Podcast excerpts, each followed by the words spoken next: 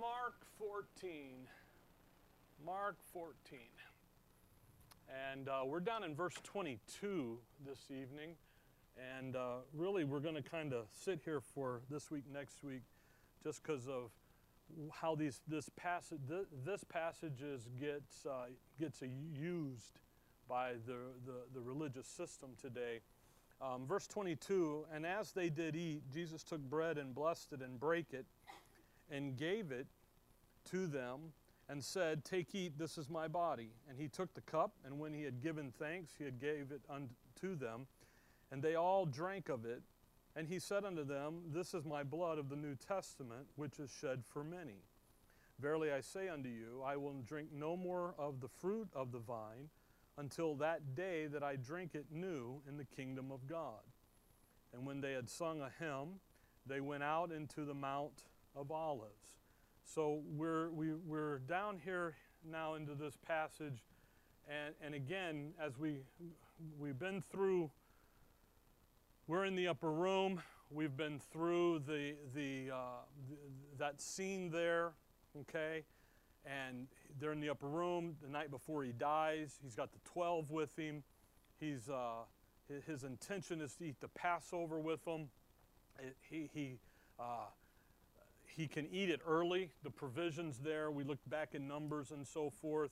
And again, in Numbers, the provision was if you're on a, if you're on a journey, and he's on a long journey from heaven's glory, and or or you're unclean for touching a dead body well he's about to become that dead body so they eat they eat the passover and that's what verse 22 and as they did eat and again, they're eating the Passover meal. Back up verse 17, in uh, uh, verse 12, I'm sorry. And the first day of unleavened bread, when they killed the Passover, his disciples said unto him, Where wilt thou that we go and prepare that thou mayest eat the Passover? So they're thinking about, you know, the night before, this is the evening before the daylight of the 14th where he's going to be killed, but they're getting it, they're getting it ready they're preparing it, cooking it, and then they eat it in the night of between the 14th and the 15th going in, and they're ready. So again, he's going to instruct them here now. So they're going to eat. Verse 22 And as they did eat, Jesus took bread and blessed it and brake it and gave it to them and said, Take, eat, this is my body. Now, if you'll notice, religion out there, they, they abuse these verses greatly because they're trying to make them say stuff it isn't, and we'll talk about that as we go. But you'll notice that, and as they did eat, all right? So they're eating the Passover. So as they're eating, when they're done eating the Passover, he's going to take the bread, all right? So they eat the Passover. After they're done, he takes the bread and what he's going to do here literally is institute a new supper with them. Okay? He's going to, he's, they, so the Passover and what everybody calls the Lord's Supper, and I'll just use that term out of convenience because there's, you know, communion. Paul doesn't, Paul doesn't call it the Lord's Supper, he calls it the Lord's table. And we'll look over there in a little bit at 1 Corinthians. So, what he's going to do is these are two separate things, but they're connected. Okay? And they're connected together. So as we look, and again, we're in Mark, so we've got to think about the, the portrayal of Mark and the servant and, and the activity and the doing. So get Matthew 26, and then we'll get Luke 22, but we'll do Matthew 26 first. Because it's, it's important to get the the events, the order of events here, okay? In John 13, 14, 15, 16, they are in the upper room where the Lord's instructing them about what's hap- what's coming and so forth. But John 13 to 16 happens after what we're reading here in, in Mark 14, Matthew 26, and Luke 12 or uh, Luke 22. So there's a there's an issue here of some of a sequence uh, Matthew 26, if you just look there quickly at verse 26. And as they were eating, Jesus took bread, blessed it, and brake it, and gave it to the disciples, and said, Take, eat, this is my body. So, again, as they're eating, that, that's what Mark said. But look at Luke 22. Luke chapter 22 and verse 19. Luke, Luke 22, 19. And he took bread and gave thanks and brake it and gave unto them, saying, This is my body, which is given for you. This do in remembrance of me. Likewise also the cup, watch, after supper, saying. So after the meal is over, what's he going to do? He's going to pick up a piece of bread off the table, and they've got a cup there, and he's going to institute this, this issue here. So the Passover meal the, the, their Christ again reaches down, picks up a piece of bread, takes a cup, and he does it. My point, and well, I'm kind of going slow, is that these are two separate events. So the Passover is not the Lord's Supper. The Passover is the Passover, and again, just for convenience, the Lord's Supper is a separate event. However, they are connected. And, and what happens is, is one, the Passover, is giving way to the reality here, the new supper. So what you have is he, the Passover, if you think about the event of the Passover, it's a shadow it's a, it's a picture, it's a type of the reality that hasn't come yet. All right? So the Passover become, be, become, is the picture of the, of the formal thing, it's the shadow, it's the type. But now, what's it going? What, where are we? We're in the upper room. He's in the night, in the evening hours before going to be killed. So what do we have? Now we're going to have the reality. So the institution of, again, out of convenience, the Lord's Supper is this issue. He's going to say, my, this is the blood of the New Testament. Why? Because he's, here's the Passover, that's now been fulfilled, and we're going to go do this now over here. So come, come over and look at 1 Corinthians 5 and watch Paul say that basically, if you will. 1 Corinthians 5 and verse 7. So again, what's happening here, and and and I know people get all upset. You know, like we we've we haven't done this in what a couple years. We have the Lord's table, and it's a fellowship meal. And that's what Paul. That's when he gets in with the Corinthians and everything. And we just haven't done it just out of no real reason, just not doing it. It isn't the little. We back in the day when we first got started, we were down on, on baselines. We had just moved up. Actually, no, we were at La Quinta. So in the early days, we did communion.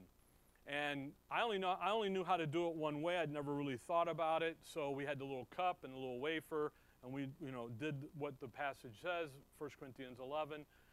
And then one of the gentlemen in the room said, I'm never doing that again. He's a former Roman Catholic, so what did it look like? What he had always said. So I was like, well, let me look into this so I started studying it and looking into Paul talking about it. Paul uses that phrase out of Luke there, this do in remembrance of me. And so it's a, in Paul's estimate, in Paul's mind, and in 1 Corinthians 11, it's a thing that you're to do as a memorial. So when we've done it here in the past with a meal, at first I think we catered it so nobody had to really work, you know, just set it up and go. And then the last couple times it was a potluck and so forth. And it really is just a fellowship meal around, not talking about the weather or the coyotes or the cardinals or the none of that. It's just about who we are in Christ and our fellowship one with another. And we'll see as we go through this a little bit. And the issue really is 1 Corinthians 5, verse 7. Paul talking here, he says, Purge out therefore the old leaven, that ye may be a new lump, as ye are unleavened. For even Christ, our Passover, is sacrificed for us. So, Paul, picking up on what's happening, the reality of what Passover pictured is accomplished in the crosswork of Christ. So, Christ is the fulfillment of the Passover, the shadow, the type, the picture. What the Passover was all about originally back in when Moses was given to Moses to do. So when when the, these events are going on here, and what the Lord's going to do is He's going to come in and He's going to, we're done eating that. That's fulfilled because I'm about to go die as the Passover lamb. However, we, there's a new supper coming on board now, i.e., New Covenant, New Testament, okay? So it's, uh, again, a memorial. You're going to, Luke 22, you're going to do this in remembrance of me. Why? Why would he, why would, look, look back there at Luke 22. It, it, it's just, it's fascinating that the only one, Luke 22, 19, the only one that uses this phrase this do in remembrance of me. Paul and Luke are close companions. He picks that phrase up in the conversation with Luke. And by the way, by the inspiration of the Holy Spirit, writes it in for you and I today. So it becomes a memorial. Well, why would Luke have it? This do in remembrance of me.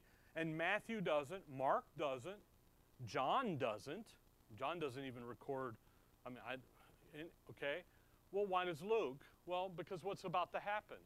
He's going to die, and he, as the Son of Man, he's going to die, and he's going to be resurrected, and he's going to ascend and be gone. That's Luke's right writing Acts. It, this is what's going to happen. So you've got this demonstration here of the reality, and as it's doing away with the shadow. So when you come back, come back on here to Mark 14, that so these two events and, and again, it's important here to catch what's happening in the moment, in, in the or, sequence of events. They're in the upper room, they've eaten the Passover, and now he's going to institute the, the, the, the new, if you will. And what, what we're talking about is the thing that's going to replace the type is the substance of his sacrificial work. So he's not replacing the shadow with another shadow. See? That's the thing. And religion says that, okay, and, and paints those pictures. He's not replacing the, the ritual of Passover, because that's literally what it is. By the way, back in Exodus, they do the Passover to do what? To remember getting out of, Exodus, out of Egypt. He's not replacing the ritual with another ritual. Now, what has religion done with that? Made it a ritual. That's not what he's going to do here at all. So the supper is not going to be another shadow. I'm talking about the new. Not, it's not going to be a new ritual. It's not going to be a new ceremony that points to something that hasn't come. Literally, what's going to happen here is you're going to, Paul 1 Corinthians 11, you're going to show this until I come back see. And so he's, the supper, make sure I'm in the right, yeah, Mark 14, is really looking back at the reality being fulfilled, not looking to the future. They, these guys are not looking to the future. They don't even understand half of what he's talking to them about up here. They don't have their understanding opened yet. That's going to come after the resurrection. So the, the new here isn't looking, it isn't looking forward, really, to a future. It's looking back and saying, here's the reality. What I'm about to go do at Calvary is fulfilling that, and then there's this out here. So the Passover, and again, it's just verse 22 and as they did eat, Jesus took bread and blessed it and brake it and gave it to them and said, Take, eat, this is my body. So again, he picks up the bread, he's going to break it, and off you go. By the way, that thing in 1 Corinthians 12, 5 there, you see, we have, in the gospel of the grace of God, the center of it is what Christ accomplished at Calvary. That's why Paul says Christ who is our Passover. Okay? Here in Matthew, when we get down to the verse 24, which is shed for many, that is not you.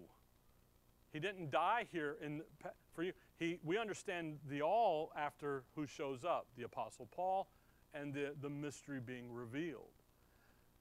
He takes the bread, verse 22. He took bread and blessed it and brake it and gave it to him. And he says, This is my body, and said, Take, eat, this is my body. Now, the bread is going to represent his body. By the way, if you're going to break bread, what are you holding in your hands? How, um, I just gave it away. How, how are you holding the bread? With your hands. You know, it's kind of like the, the old thing. How you feeling today? I feel my hands. Pretty good. Thanks, you know. Okay? But the thing is, is so he's taking this and it's going to represent his body. And again, the Roman Catholics, they've got that transubstantiation doctrine when they do a little, a little hoodly do, and the bread literally turns into the body, and then the, the, the wine literally turns into the blood. But when you go analyze that in a, chem, in, a, in a lab, guess what it is? Bread and wine, see? And honestly, if you can get a priest to be honest with you, they will tell you that that's just tradition and we don't even believe that. They, they will because they know that if you take that and go and analyze it, guess what it is? Bread and wine. They understand that. They're, you know, when we saw a guy one time, a guy, a priest, and he was do, had done mass all day, and he couldn't walk a straight line from drinking all the wine. And, and it was like, okay, well, well, then that wasn't blood. But when you think about it, when they when they say that they do the hocus pocus and the bread becomes literal flesh, now what are we talking about? Cannibalism. When you talk about that wine becoming literal blood, now you're a vampire. Vampirism. And by the way, both of those, vampirism and, and cannibalism, are pagan idolatry ideas. And you find it all in the Old Testament under Baal worship. And that's where they're coming. So the Lord says, This is, and what they say is, well, the, what does the verse say? This is my body. So it's got to be his body. And then they, the, one, the ones that won't let you be literal about a lot of things, now they're going to be really literal here. Okay? And, and yet, when you think about it, his body's holding the bread, and he breaks the, he's not, he's, the bread's not the body, it's just a, rep, it's, it's it's, a, it's an element that represents the, his body and is broken for you. Now, what that's called is a metaphor. When you study the Word of God, you have metaphors and you have similes. Okay? And a simile is, is that comparison using like or as. A metaphor is a comparison that does not use like or as. Okay? So that's what's happening here. Now, come back to 1 Corinthians 10 and just kind of notice this issue on this metaphor because this is honestly where every where a lot of the religious folks they they go it's literally his body, literally the blood. And it's like, well, hang on a minute. You can't you won't let me be literal over here about something and and then they but they miss the metaphor. So here's, an, here's a wonderful illustration of this 1 Corinthians 10, verse 1. Moreover, brethren, I would not that you should be ignorant how that all our fathers were under the sea, I'm, I'm sorry, under the cloud, and all passed through the sea. And were all baptized unto Moses in the cloud and in the sea, and did all eat the same spiritual meat. Now watch. And did all drink that same spiritual drink, for they drank of that spiritual rock, capital R, okay, that followed them, and that rock capital R, was who? Was Christ. So is he saying that a rock rolled around and followed them out there as they wandered through the wilderness? A big piece of granite, crunch, you know. No, he's not saying that at all, is he? See, it's a metaphor eh, that's going to describe the very foundation that the nation of Israel and all it represents Christ. See again, the rock, he, he's quoting Deuteronomy 32. We'll go back there in a minute and see that. So when he says, my body, this is my body, he's using a metaphor pictured in that piece of bread that it's going to be what? Broken. I should have had a baguette or something. Broken, you know, for you. And that's, that's all he's doing. Now, again, when you read the Bible and you study God's Word, you do take it literally, but also logically. See? And in other words, you let it mean what it would normally mean in a normal conversation. And unfortunately, in a lot of the quote unquote conspiracies, and a lot of that conspiracy isn't conspiracies, it's just, I want it to be this way, so I'm going to make it this way. It comes from them not reading things logically or literally. By the way, when, he, when in Revelation, when he says, Behold the Lamb of God, it's not a four legged lamb over there in the corner going, bah. It's talking about the characteristic, the character of the Lord and what he was, what, who is he? He's the Passover lamb. Just like in Genesis 3, when the serpent talks to Eve, it's not a snake wrapped around the, the apple tree. That's what the European painters want you to think. It's not. It's talking about his character. Besides, it wasn't an apple, it was a grape. It's talking about his character. That's what he's talking about and, and who he is. So when you think about it, go back there to Mark 14.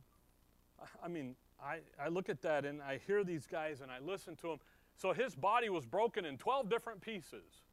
No, it was it's just the, the issue of the picture here. No, the bread was broken in 12 different pieces. Okay? Now look at verse 23. And he took the cup. And when he had given thanks, he gave it to them, and they all drank of it. All right? Easy to see. Now let me ask you something. How do you drink a cup? How do you drink a, a cup? Because that's what they do. See, they go, oh, but you're not drinking the cup. What are you drinking? What's inside the cup, see. Completely, they all know you've got to drink the cup. How do you drink a cup? You can't, see. So again, when they start taking things literally, you just got to sit there and go, Are you done talking? Because it's, it's not making any sense. Now, come back to Matthew 26. Again, should have had you stick something in there. Matthew 26, again, verse 26. And as they were eating, Jesus took bread and blessed it and brake it and gave it to his disciples and said, Take, eat, this is my body. And he took the cup and gave thanks and gave it to them, saying, Drink ye all of it. Again, how do you drink the cup? See, you don't. You're drinking the content in the cup.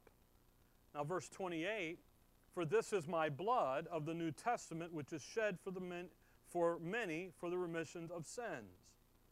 So, when they drink the cup, the content in the cup, it's representing the blood of the New Testament. See?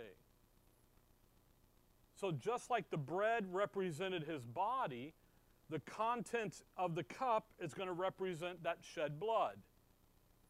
So what are you going to do? You're going to eat the bread. That's going to work out, by the way, to partaking of the bread of life. You're going to drink the cup, and that's going to be the issue of consuming the blood of the New Testament. So there's some great things represented here. Uh, hold on to here, or you can stick something in there and come back to over to Luke 22. And, and I don't mean to bounce around, but we have a little more detail in these other passages. Luke 22. By the way, the content of the cup, according to Mark 14, is the issue of wine. And, and it's not, it's the, uh, it's the uh, blood of the grape, it's not the fermented al- alcoholic stuff. Again, you have to understand in Scripture, wine doesn't always mean fermented, you know, out to go get you drunk. Okay? Look at Luke 22 and verse 20. Likewise, also the cup after supper, saying, This cup is the New Testament in my blood, which is shed for you. So the contents, the New Testament, that's the, con- the blood the representation there of the contents of the information identified in Jeremiah 31, 31 to 34 as the new covenant. So if you, th- if you think about this, Hebrews says a testament is not in force until the death of the testator. Okay? So Matthew, Mark, Luke, John eh, is on Old Testament ground, not New Testament ground. Okay? What happens at the end of the Gospels? He dies, he's buried, he's rose again. When he goes and spends the time with the guys in Acts 1 there, the, four, the 50 days, 40 days, okay? Now we're where? We're on New Testament ground. The death of the testator. So what did he what interrupt what in Acts 9 with Paul, what did he do? He interrupted the New Testament ground. That's why you'll hear people say, "Oh, you're the New Testament church." No, we're not. We're the church, the body of Christ. He interrupted that. Now, when we're gone, and we pick, he picks up in Hebrews, which is going to match where Acts 7 ended, 8 ended. Where are we at? We're on New Testament ground. That's why in Hebrews he'll say they had a tasting of this and they could. Why? Because they're enjoying some New Testament, New Covenant type situation within the believing remnant. So you've got a lot of things, and what the Lord's doing is, is the old is done. It's decaying away, it's gone. It's time to bring in the new, and I'm the one doing that. I'm fulfilling the picture. Okay? Now, look, go back here to Mark 14. So, when he talks about the blood of the drinking the cup, verse 24, and he said unto them, This is my blood for the New Testament, which is shed for many.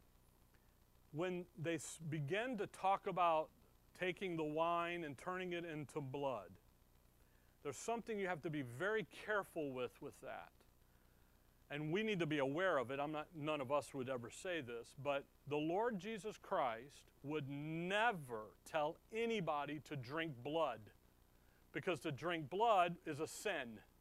Come back to Genesis 9. And it's been that way. And so the Lord would never cause anyone to violate the Word of God. Genesis 9. So if they are drinking blood, they go abracadabra, boom, is blood all right, then they're committing a sin. And the Lord is encouraging that. See? And by the way, that's what the new Bibles are pushing. They, they get in here and wiggle this stuff out and they push it. Why? Because they need the Lord to not be the Lord. Uh, Genesis 9. So, Genesis 9, you've got Noah come off the, the ark, the flood's over, humanity has been uh, destroyed except for Noah and, and his family. Now the predicament is, is okay, I destroyed that, so the, but I didn't fix the human condition. So we, human condition is still what? They're sinners, but we're, we're, we're going to get it going. Look at verse 4. By the way, verse 3. I'll shoot, verse 1. Now, verse 3. Every moving thing that liveth shall be meat for you even as a green herb have I given you all things. So now they're to be hunters. Why is that? Verse 1 they're to be fruitful, multiply, and replenish the earth. They're to go out there, same thing he told Adam, except for the dominion part. The dominion isn't here because it's not Noah's job.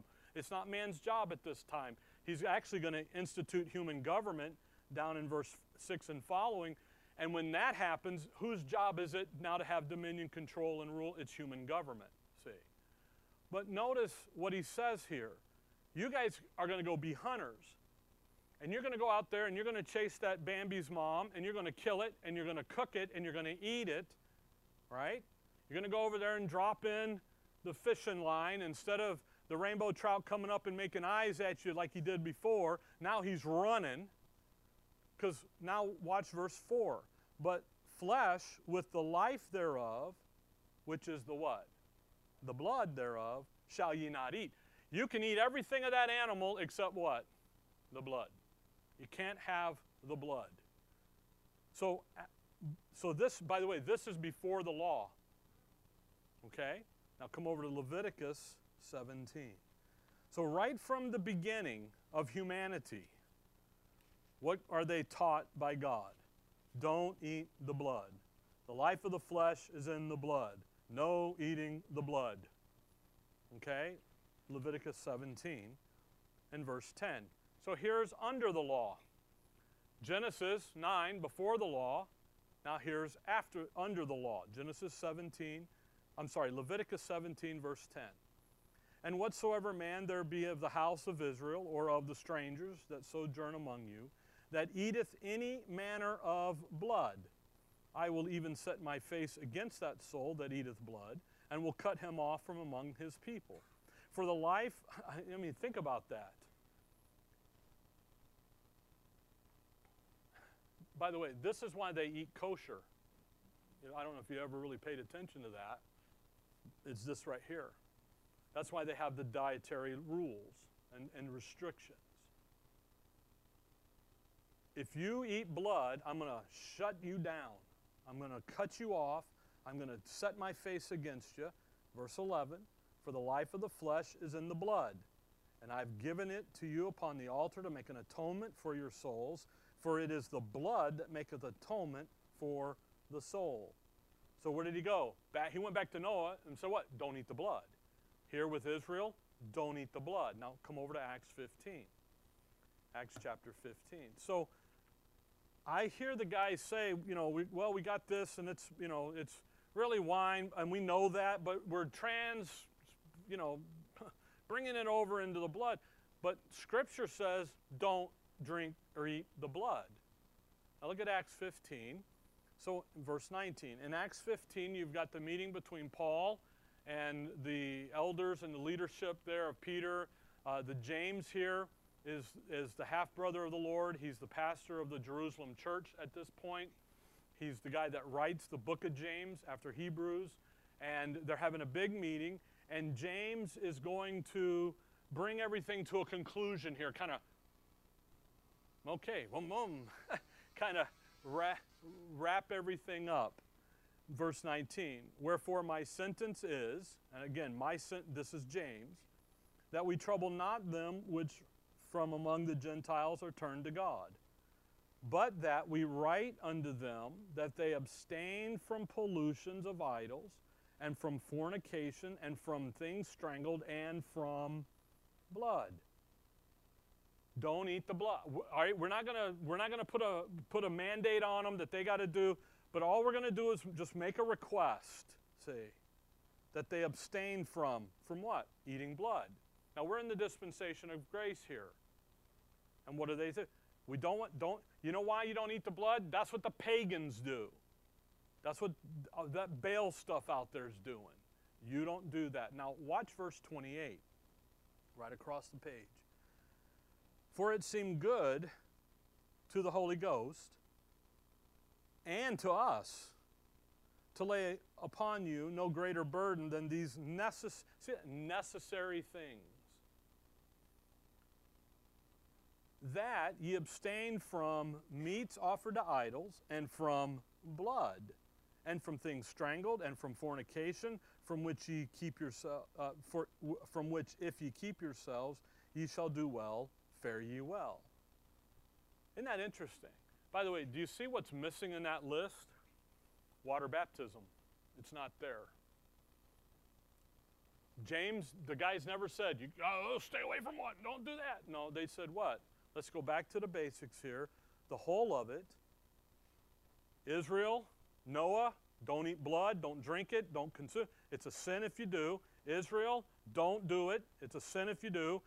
And we're we're making a, a, a, request over here for you guys under the age of grace and Paul and so forth to abstain from it as well. Why? Because if you do, then what do you look like? The pagans. And it's a it's a that thing.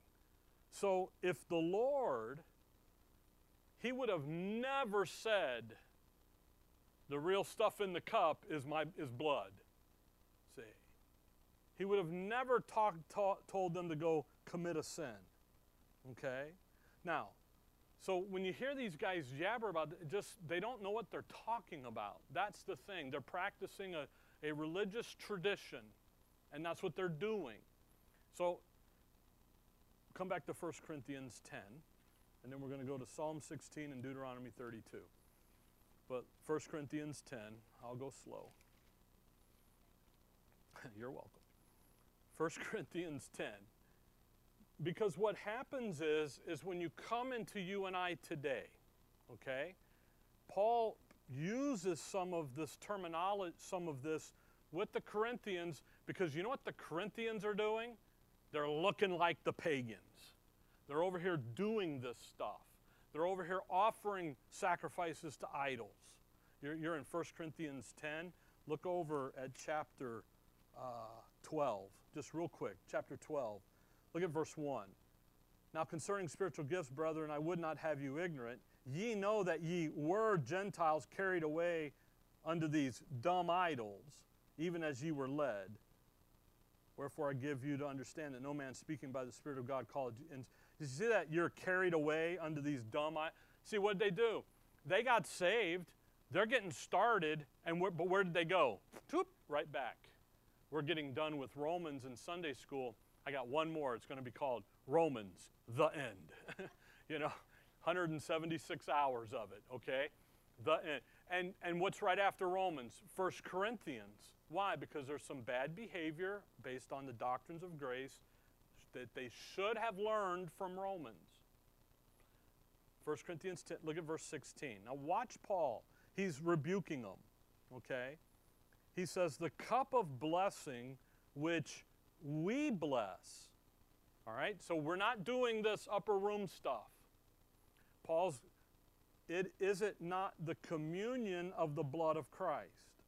The bread which we break, is it not the communion of the body of Christ? You see, we have a communion, we have a fellowship where? Together. Notice the we. See, it's not I, it's not him, it's we. We are made one with Christ and subsequently one with each other because of what? The cross. The, um, 1 Corinthians 10, verse 16. You're still in, oh, I'm sorry. Did I not? I thought I moved you. I didn't? Okay, well, catch, come on, catch up, catch up. okay, I'll turn the hot plate up. okay, 1 Corinthians 10, I'm sorry, 1 Corinthians 10, verse 16. This is Paul talking here. Your apostle, and what does he say? The cup of blessing, the cup which we bless, is it not the communion of the body of Christ? The bread which we break, is it not the communion of the body of Christ? For we being many are one bread and one body. For we are all partakers of that one bread. See, see, Paul he's like, guys, we have this fellowship around each other because of Calvary. Because we're all, our fellowship as members of the body is based upon the sacrifice he made for us all at Calvary. And the one, when, when he's the one where our blessing is. He's the one that our fellowship is. We are going to fellowship together in who we are in Christ and what God has made us in His Son. See, we're not out here doing little trinkets and trying to win something. You see, there's a, there's a mindset here. Why? Because there's many, verse 17. It's in, for we being many are one bread and one body. He's talking about people. He's not talking about a piece of bread. See? He's talking the reason that we are one is we all have been to the same place, Calvary. We've all trusted the same Savior. We've all believed in the same shed blood. See? I didn't believe in something different than you, you know. You, we all went to the same place. Now, watch verse 18. Behold, Israel, after the flesh, are not they which eat the sacrifices partakers of the altar? By the way, it's true, okay? That's what they do, all right? The sacrifice, by the way, the priest did this. That's what he's talking about. The sacrifice is there. What'd the priest do? They ate of it, okay? But why was that sacrifice there? See, th- that priest is partaking in the fellowship that God had provided for Israel through that sacrifice. Now, watch verse 19. What say I then? That the idol is anything, or that which is offered in sacrifice to idols is anything. You know what? No, the, the idol's nothing. It's just a piece of furniture. Guess what the sacrifice is? Nothing. It's just a piece of meat, say, today. But they're doing it, say, they're doing this whole issue here. And by the way, the idol, the idolatry, if you look back up at verse 14, why he talks about it, wherefore, my dearly beloved, flee from what? So where are they? They went back to idolatry. The only reason he tells them to flee is they're, they're in it. He's not just, you know, one day maybe if you get there, flee it. No, they're in it. So he brings, him, he brings them back to what he's already communicated to them that the idol is nothing. There's nothing there. The meat is nothing there. These guys, they have messed up and they've gone back a part of the Baal system. And they're to flee that. Why? Because we have a fellowship, we have a communion as one around the real thing, the real sacrifice. Calvary, not this ceremonial hocus pocus stuff. Verse 20. But I say, that the Gentile, I'm, I'm sorry, that the things which the Gentiles sacrifice, they sacrifice to devils and not to God. And I would not that ye should have fellowship with devils. What are you not to have? Where not, not? Don't be a part of that Baal, that religious, vain, empty, dirty, rotten religious system out there. Ye, verse 21, cannot drink of the cup of the Lord and the cup of devils. Ye cannot be partakers of the Lord's table and of the table of devils. Now, that, that's just common sense.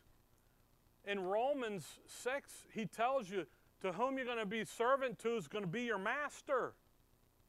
Uh, you have the identity to be the servants of righteousness. You, you choose to be the servant of sin. That's what he's doing here. You guys at Corinth, we have a communion. And again, if you have the communion of verse 16 and 17, you have that oneness in Christ together, okay, then you have no business, no place in being over here offering stuff up to devils, to the satanic, to the Baal worship. And by the way, they do it with a what? With a cup and with a table. What sits on the table? The showbread. What's, so you've got this great picture here. Okay? And again, what, what Paul's going to do is he's going to come in and he's going to say, guys, by the way, that's why in chapter 11 down there, when he institutes the Lord's table, and he does it in verse 23 and following, but prior to that, what are they doing? Verse uh, 11, uh, 17. Now, in this that I declare unto you, I praise you not that ye come together not for the better, but for the worse. For first of all, when ye come together in the church, I hear that there be divisions among you, and I partly believe it. There's, we're, we're one. We have a fellowship, chapter 10. See, if you're functioning in 10, 16, and 17, then you're not going to have a division. Keep reading. For there must be also heresies among you, that they which are approved may be made manifest among you. Now, that's a great verse, and we use that verse on a lot of other things. But in the context, what's, what is being manifest? Their idolatry, their return to the old ceremonial system, they're, le- they're leaving the fellowship of who they are in Christ. When, verse 20, ye come together, therefore, into one place, this is not to eat the Lord's Supper. For in eating, everyone taketh before other his own supper, and one is hungry and another is drunken. What? Have ye not houses to eat and drink in? Or despise ye the church of God and shame them that have not? What shall I say to you? Shall I praise you in this? I praise you not. This is not, he's not happy with them. This isn't, oh, you guys are just, you shouldn't be doing this. Because what's the next verse say? For I have received of the Lord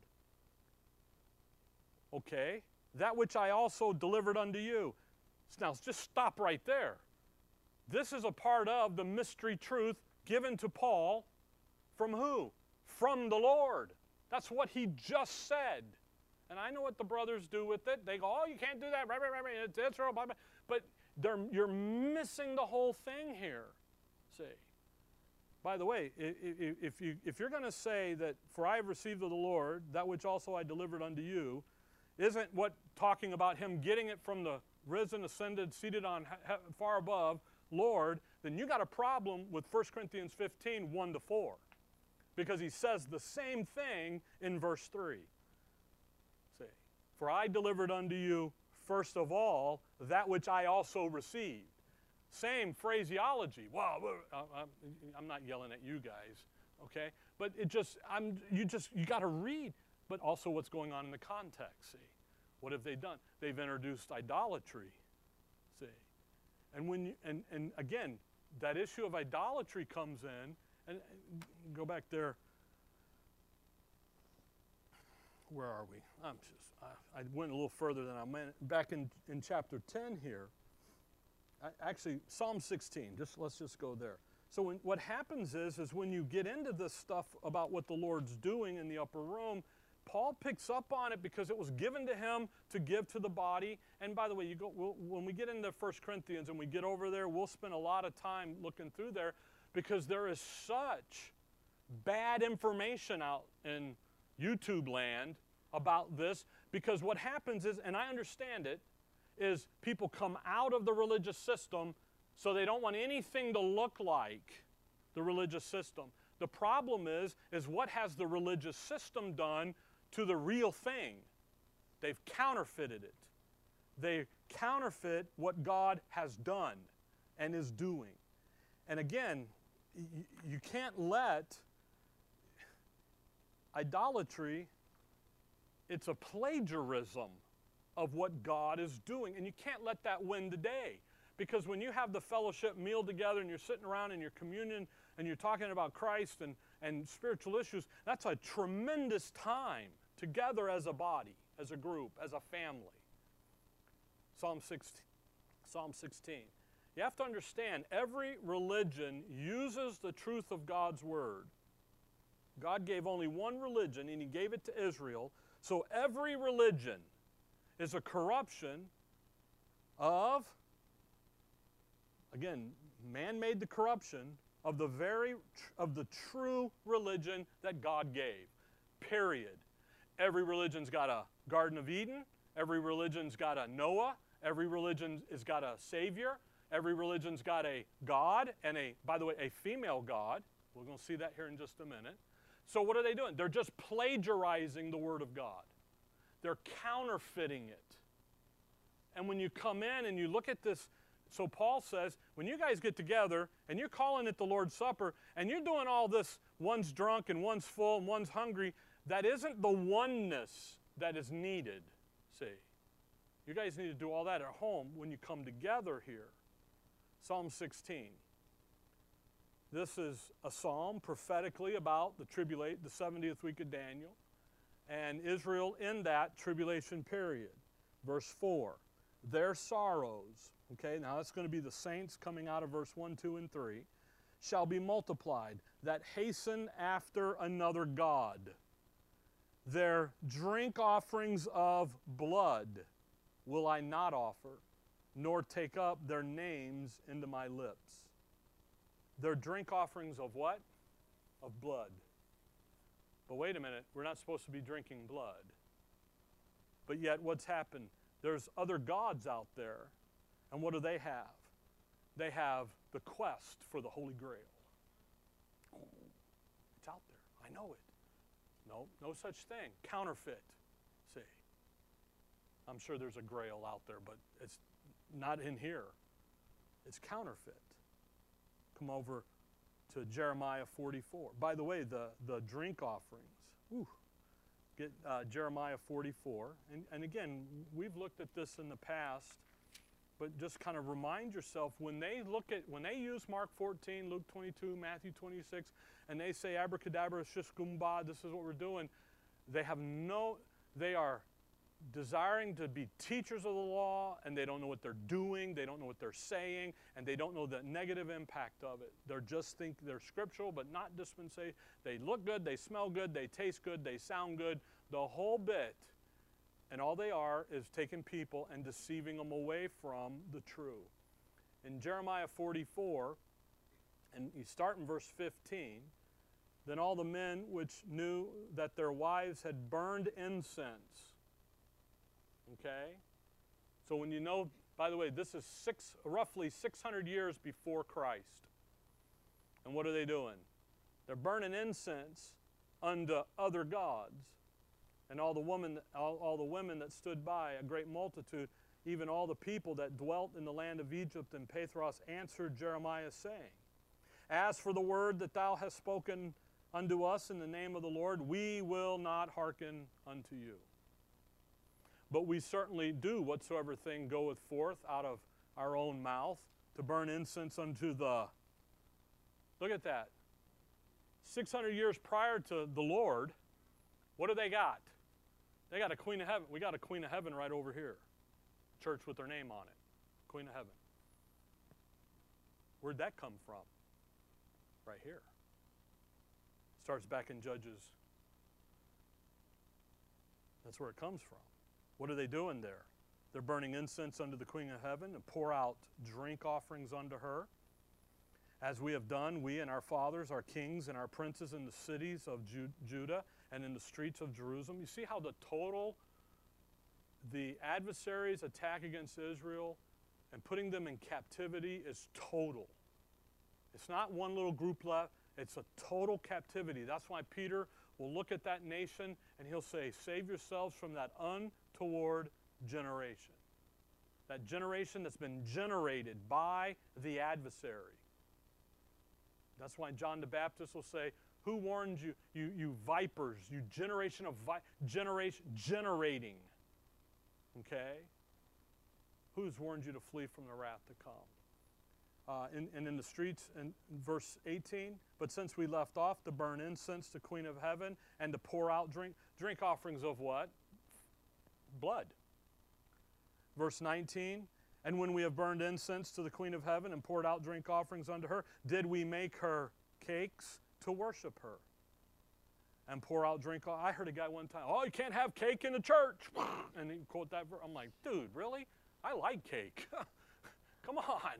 You know? But what do they do? They got aids to worship. See? They've got a, a blood, cup of the blood. They got this drink offering, Psalm 16. They got a wafer. And they've, they've been doing this for a very long time. Come back to Deuteronomy 32. By the way, in Psalms 16, there, that verse 4, Deuteronomy 32. In Revelation uh, chapter 2 and 3, there, one of the churches, they're going to be beheaded. They're going to be hauled in. They're going to be 10 days held over. They're going to be pulled up, and then they're going to be martyred. Literally, what's going to happen is they're going to come up, they're going to bring him into the temple right before the throne. He's sitting there saying he's God.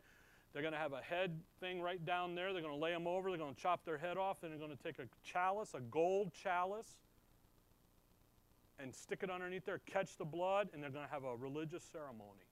And they're going to use the blood of the saint to do it. And the Antichrist sitting there, on they go. And everybody's going to cheer and go, hey, look how close to God we are. And God says, You did a lot of stuff in my name, but I didn't know you. And get away. Deuteronomy 32, that's how serious this gets. Deuteronomy 32.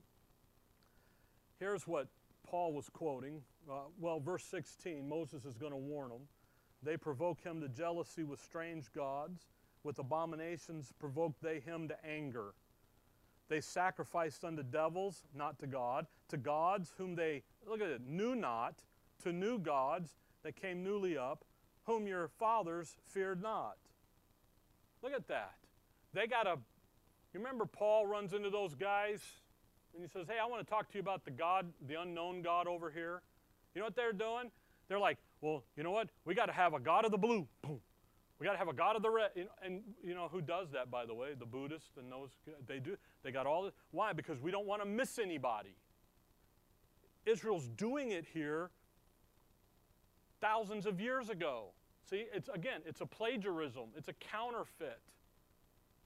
So Moses is warning them here, verse 18, of the rock, capital R, that begat thee. Again, this is Israel, Exodus 4. Thou art unmindful and hast forgotten God that formed thee. That's 1 Corinthians 10:4. He's what? He's the rock. He's the Passover. He's our sacrifice. He's Christ, Jehovah.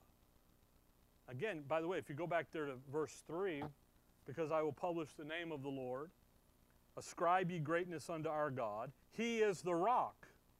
His work is perfect. And that's 1 Corinthians 10:4. For all his ways are judgment, a God of truth, and without iniquity, just and right is he. He's the rock. If you look there at verse 29, oh, that they were wise, that they understood this, that they would consider their latter end. Look how that just jumps to the end down there. Why? The Old Testament is a dress rehearsal of the real deal down there. As in the days of her youth, so I'm going to do it. I'm going to nail them. And he gives that picture. Verse 30 How should one chase a thousand and two put 10,000 to fight, except their rock had what? Sold them. And the Lord had shut them up. Why are they losing? Because they provoked the rock to jealous. They provoked him to anger. You see, this is a prophecy that's going to extend all the way out there through the tribulation. Verse 30 how should one? There they are. They're, what are they? Here's how they're going to go into captivity. Now, historically, this is going to be Nebuchadnezzar and going into that fifth course of judgment under the Gentile rule. But prophetically, he's looking out there, and Moses is warning them. This is your, this is your future. Good luck. I'm dead. I'm dying. See you later. Verse 31 For their rock is not our rock, even our enemies themselves being judges little r. See that? Not the big R. So it's not Jehovah, it's a what? It's a counterfeit. By the way, you'll hear people say, Our church is built upon the rock of Peter. No, it's not. Peter's not the rock. Who's the rock? Christ is. That passage there, by the way, 1 Peter 2, Peter says, The rock is the Lord Jesus Christ. It's not me, it's him. It's, Wrong rock. Verse 32 For their vine is of the vine of Sodom, and their field of, in the fields of Gomorrah. Their grapes are grapes of gall, their clusters are bitter. Their wine is the poison of dragons, and the cruel venom of asp. Is not this late? I mean, look, vine, there, just this picture here of a what? Of a cup, of a drink offering, Baal worship. So come back to Mark 14. I do all that because what happens is, is this passage gets just taken and just obliterated, and it's just shredded. This is his body, you know, and it's like, no, look at what he's doing here.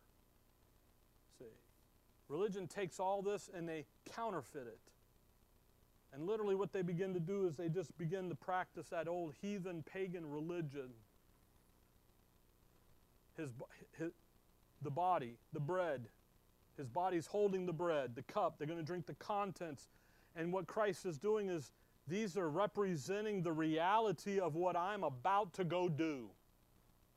Fulfill that Passover. Passover is never going to be fulfilled again. It has been fulfilled. Pentecost has been fulfilled. Unleavened bread has been fulfilled. Now, the picture and the type goes on in the what, though? The vain religious system. That's why John will call it the Jews' Passover. It should be who? The Lord's Passover. See? It's the Jews' Sabbath. It should be the Lord's Sabbath. What did they do? They've corrupted it. And remember when we looked there in Mark and, and we saw the fig tree withered away? Right? The picture of Israel's religion, religious life, the national, the nation's religious life. It's withered, it's gone. Why? The old covenant is done. It's decaying away, Hebrews says. It's going away. Why? Because we got a new one coming. But then what did we read a couple chapters later? Now we got a fig tree budding. But wait a minute. God cursed that fig tree. So then what's this new budding thing going on over here? That's the Antichrist resurrecting the old covenant to, to say, hey, don't, don't worry about that guy over there. You need to come right back up here. And he institutes that temple worship. That's why Hebrews says Don't go back to the old. Let's go to the better. We're not going back here. We're going here. We're not because here it is. It's it's that timing for these guys. I mean, literally, if you think about this, the Lord's going to die. Daniel, the, the timeline, Daniel 9, there's some things that are going to happen, and then the 70th week is going to start. They got Acts 1 to 8 to get through. They just stoned Stephen. Stephen looks up, he sees the glory of God. That's the angelic armies standing ready to prepare to, actually, not getting ready, they are ready to come back and pour out wrath. And then he sees Jesus standing. See, there's two things there that Stephen sees. He sees the armies, Michael, they're ready to come back, and, and the Lord's standing, ready to I mean, they're right there time wise. And then he interrupted it. Mark 14. I'll give you some time to get back, okay? All of this here. Now, watch verse 24. And he said unto them, This is my blood of the New Testament, which is shed for many. Okay? And we'll pick up in some of this next time, but just catch the many issue. Uh, go back to Isaiah 53. Okay? Isaiah 53. Because Isaiah 53 if you start there in verse 6, well, actually, you know what? Start in verse, yeah, verse 6, why not? All we like sheep have gone astray, we've turned everyone to his own way. And the Lord hath laid on him the iniquity of us all. Boy, that's great preaching. It's just not you and I. He was oppressed and he was afflicted, yet he opened not his mouth. He is brought as a lamb to the slaughter, and as a sheep before his shears is dumb. So he opened not, openeth not his mouth. He was taken from prison and from judgment. And who shall declare his generation? For he was cut off out of the land of the living. There's the cross. That's where we're at, timing wise. For the transgression of my people was he stricken. My people. Who's Israel's people? Um, Isaiah's people. I told you, Israel. Who's the we in verse 6? It isn't you. It's who? It's Israel. All of the prophets talk about the death of, of the Messiah and the redemption that that death is going to bring and that it belongs to Israel. That the death of the Messiah is aimed at Israel. Why? Because the Gentile, for the Gentiles to come to God, they came through Israel. He was their Messiah. Now come to 1 Timothy 2. He was the, the Savior. So the many here is who? It's Israel. It isn't the Gentiles, it's Israel. Now, I know what happens. You get the reformers and you get the Calvinist people, and they say, No, the many's the elect, and he died for the elect, the chosen, and they pull all of that nonsense out. And that isn't it at all. Who did he die for? for the nation of Israel. By the way, Romans 9, 4 and 5 tells you that too, that he came in the flesh for his people. That's why Matthew says, uh, you shall call his name Jesus, Matthew 1, 21, and he will save his people. He ain't looking at you. Why? Because in, in Old Testament, in prophecy, for the Gentile to come, they have to come through that Abrahamic covenant, the Davidic covenant, the nation of Israel. 1 Timothy 2, here we are, verse 3 For this is good and acceptable in the sight of God our Savior, who will, here's the will of God, have all men to be saved and come to the knowledge of the truth. What's the will of God? He would have who? How many? All of mankind. All. No one left out of that. No one left out of this message. So some will say all without exception and all without distinction. And that's accurate in both counts. In other words, exception, it's to who? There's neither Jew nor Greek, there's neither male nor female, there's neither bond nor free. We're all what? You're all sinners. Romans 3. But then if you're in Christ, you're all what? You're in Christ. You're his. All without distinction. Romans uh, 3.23, for, we, for all have sinned and come short of the glory of God. That hooks in, by the way, to the end of verse 22, which says, For there is no difference. Why? For all have sinned. Verse 5 For there is one God and one mediator between God and men, the man Christ Jesus, who gave himself a ransom for all. To be testified in due time whereunto I am ordained a preacher and an apostle. I speak the truth in Christ and lie not, a teacher of the Gentiles in faith and verity. Do you realize, I hope you do, that without the apostle Paul in Scripture, you wouldn't, you wouldn't know anything about Christ coming and being a ransom for all? The only one that ever says that is right there. That's why Paul will say, he's, when he says he would have all men be saved, and then he backs it, he verifies the salvation with it's one man, the, the one mediator between God and men, the man Christ Jesus, and he's a ransom for all. When he says, uh, and, the, and come to the knowledge of the truth, he backs that up with the end of verse 6 and all of verse 7. He doesn't leave you guessing, he tells you. The due time testifier of all that Christ accomplished at Calvary is the Apostle Paul's, given, the message given to Paul. And without that, you know what? You're not included anywhere in there. You have to go through Israel. See?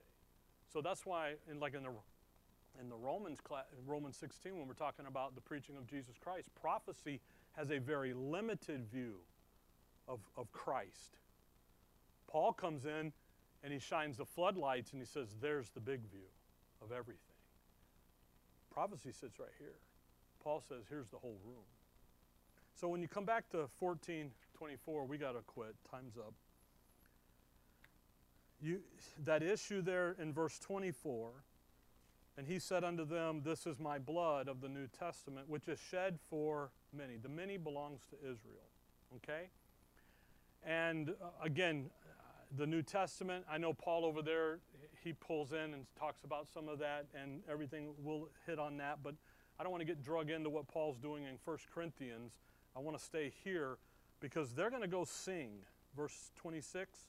And when they had sung a hymn, they went out into the night, in, in, in, into the night, is what the other Mount of Olives. And when they sing, Israel, that's what psalms are, you know, the psalms and so forth, the songs. They, on, the, on Passover, during Passover, at periodic times, they sing and what they're singing is Psalms 113 through 118. And they end with 118, and that's what they're doing here. And when they and what the Lord's going to do is he's going to use that psalm and he's going to make it a reference to himself. And we'll see the wonderful truth in all of that as he's going. So if you want something to read other than your three chapters, Psalms 113 to 118. That's literally what they're singing during the Passover events, uh, you know, uh, time. Okay? So don't get tripped up in Mark 14. Don't let somebody tell you, oh, that's just not, it's all, you know, literally and all this stuff. Just eh, look at what he's doing. I'm fulfilling the picture, the shadow, and I need you to focus in on the reality of what's coming over here. I'm the reality, that's a shadow. The reality is this new over here. And that's really what he's doing. They've, religion has taken it, corrupted it, plagiarized it, counterfeited it, and made it into something that it is not that way at all. That's why it's wonderful in Romans 8 when Paul says, if you're in the flesh, you cannot please God. Because all religion does is satisfy the lust of your flesh. Makes you feel good makes you, you know, think you're doing. And you got to be careful with that. Okay? All right. Sorry it took you over a little bit, but let's close in a word of prayer. Heavenly Father, we thank you for the evening, Lord. We thank you for your word. We thank you for the insight into it. And we thank you for everything that you've given to us in your Son. And Lord, I just pray that as we look at these things and think about them and consider them, that we would just grasp the, the tremendous reality of what the Lord is doing here and what's coming his way in the, in, in, in, the, the remainder of his, of his life here and what he's accomplish, accomplishing and, and, and setting forth for not only the nation of Israel, but then ultimately through the Apostle Paul, we learn for us as well. In your name we pray. Amen.